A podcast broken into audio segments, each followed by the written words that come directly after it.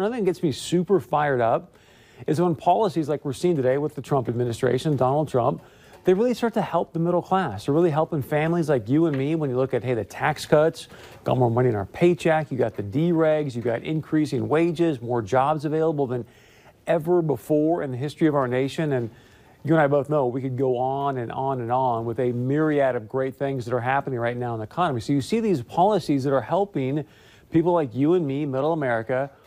But then you see some people out there, and these are some local liberals calling you and Trump supporters stupid, racist, xenophobic because you want to see middle America great again. here's the thing that I want you to know, because I know a lot of you out there, you're having these conversations with people. If, if you get into a policy debate with people and they start sort of de factoing to, oh, you're a racist, you're a xenophobe, you're stupid, let me just give you a hint here you're winning that debate. You just need to know that up front. And I'm going to share with you a couple of examples of what I'm talking about here in just a moment. But first, I want to share with you, just to kind of give you the contrast, if you will. President Trump uh, did a Fox News interview with Chris Wallace yesterday. But, but the here's, people here's that are supporting me in particular, they're very smart people. They're hardworking, brilliant, great people. They know when the news is fake. And they get angry when they see all of the fakeness but, but, at, at, frankly, the network. There have been people you and I do get angry when we see all the fake news. But let me go through that again. Smart, hardworking. I think that sounds a lot like you and I, and to be honest with you, the heartland, middle America, right? But yet there's people out there, the local liberals, that want to go out and berate you because you see the world differently than them. I'm going to give you a couple examples here. One is uh, Mike McFeely. He's got a new podcast out there. He's got a title of it that the first one says, Is North Dakota, quote unquote, better than election results that went to the right? Clay Jenkins, Jenkins thinks so. Clay Jenkinson, he's an American humanities scholar, author, and educator. And, and what's amazing to me, they basically go on and talk about how dumb people are in our community, how closed minded they are, what kind of bigots they are, especially if they're supporting Donald Trump. Then Jack Zaleski, also from the forum, said this. He said, North Dakota got Cramered on election day. He goes on to say, though, this is where I think it really stands out. They got Cramered, but not everywhere. In Fargo and in several eastern counties, voters trended blue. No surprise because this is so great to me. The population is younger, they're more educated, of course, and open to new ideas and welcoming of newcomers. I love how you have these local liberals and liberals in general, they want to portray themselves as being so tolerant and open minded and all these, you know, great qualities because they're so much more morally superior than you and I are.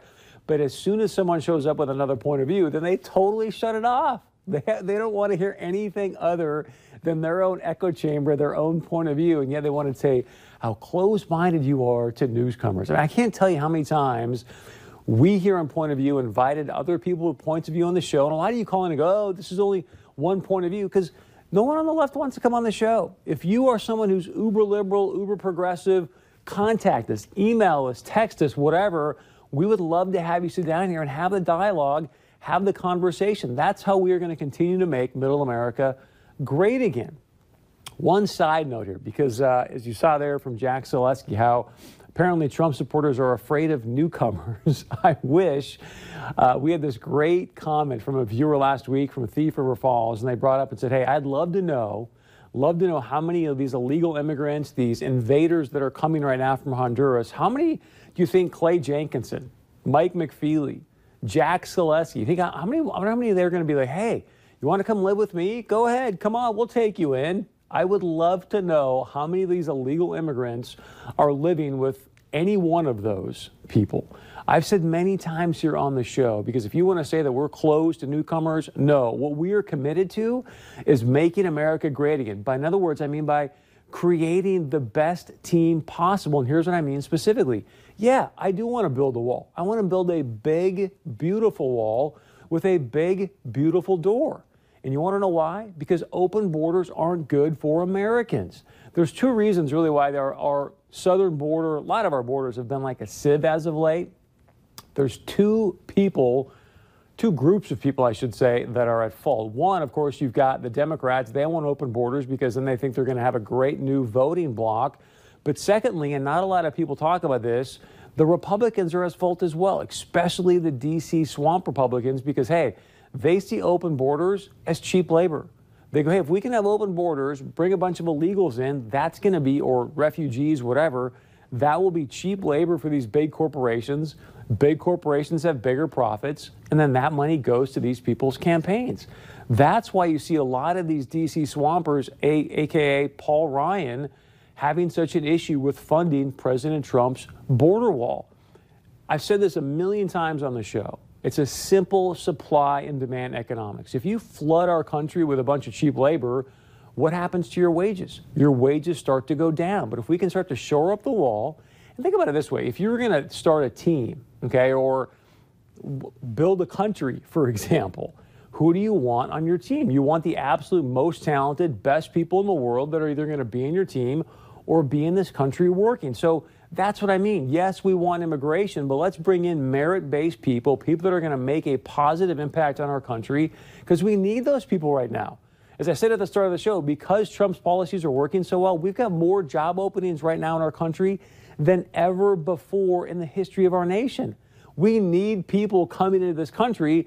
We just need to do it legally. Very, very important. So, speaking of illegal immigration and the invasion that's happening at our southern border, Uh, I'm sure many of you have seen what's happening in Tijuana in the past few days. It is a absolutely incredible sight to see. I'm going to get to that here in just a moment, but as I'm sure you've heard, they're now saying, hey, we want our borders protected. They're saying, not me. They're going, look, we want immigrants, not invaders. These are people right down in Tijuana. And what I can't wait to see is now for the left to come out, the progressives, to start to call Mexicans against Hondurans racist and xenophobes. when you see those lines, somebody please let me know. Uh, all right, what sparked some of this, and this I want to create some some context here. We all know what happened with Jim Acosta getting his hard press pass uh, taken away from him. But before I get to what's happening down in Tijuana, I just want to remind you we talked about the fake news a moment ago, Donald Trump calling them the enemy of the people. The thing that sparked a lot of this conversation, because you and I were told by the fake news, hey, this whole caravan thing, it's only being drummed up. It's only going to be an election thing. As soon as the election is over, no one's going to talk about this caravan anymore. Obviously, that was fake news. But remember this this is Jim Acosta at the press conference the day after the midterms with President Donald Trump. Mr. President, I wanted to challenge you on, on one of the statements that you made in the tail end of the campaign uh, in, in the midterms. That here, this, here we go. That well, if let's you don't go, mind, Mr. President, that this caravan was an invasion. As you know, I, Mr. President, I consider it to be an as invasion. As you know, Mr. President, the caravan was not an invasion. It's a it's a, a group of migrants moving up from Central America towards the border with the U.S. Thank you for telling and me that. Uh, why, why, did you why did you characterize it as such? Uh, because I consider it an invasion. You and I have a difference of opinion. But do you think that you demonized immigrants in not this election no, to try I to want keep them? I want them to come into the country, but they have to come in legally. All right, I'm going to play a clip for here in a moment. Just, just keep in mind here what Jim Acosta said. Don't you think you demonized immigrants? It's not an invasion. They're just simply coming up the coast, which, by the way, if you notice something, and I wish we had a map here, producer Josh, we should have put this up, but if you look at Honduras, Honduras is not directly below California. So you have to start to wonder if I'm coming up from Honduras with my family and doing this, uh, this whole trek, why am I coming up all the way through Mexico and all of a sudden, I take this big aversion to go up to the coast of California? Think about that. That adds a whole nother path and trek for you if you're going to go up from Honduras up to California. Why are they going down that path? Because they know they've been told that California is a sanctuary state. It becomes almost like a vacuum to invite those people to the border. And now you look at what's happened at the Tijuana port of entry. The thing's been closed down. They're taking very few people. And now you've got people in Tijuana that are saying this. And I want to kind of create some context for you before I play this because a lot of it is obviously in Spanish. But watch what these people are saying now in Tijuana. And keep in mind what Jim Acosta just said. You can read up above what it says as you listen to what this person in Tijuana says as well. Donald Trump tenía la razón. Es una invasión. Lo que dijo Donald Trump es verdad. Es una invasión. Esto es lo que es. Y vienen más disque caravanas. Y solamente son terroristas. Esos son lo que son. Abran los ojos, México.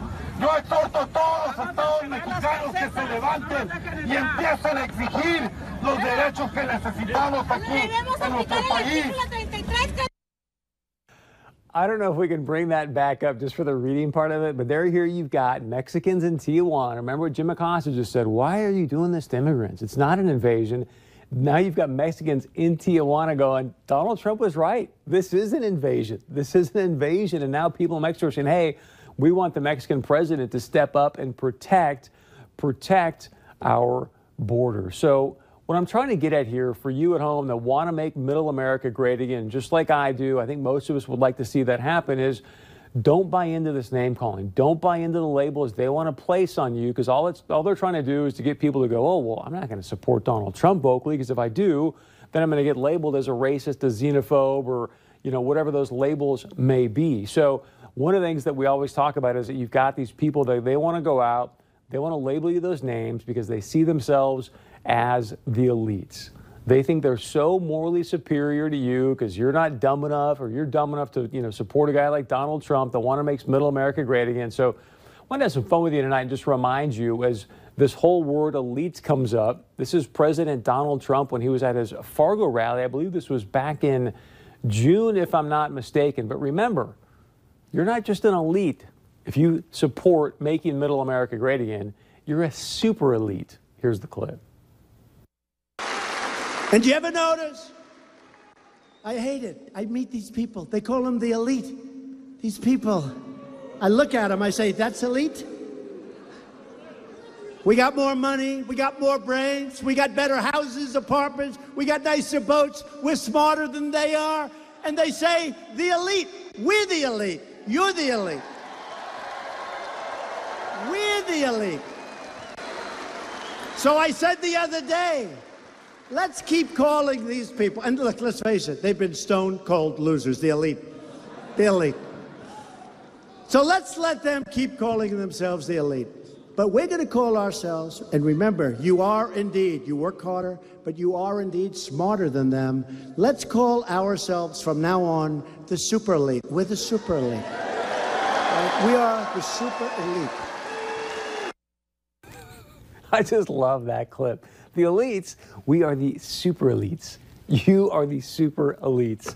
All right, I want to change gears.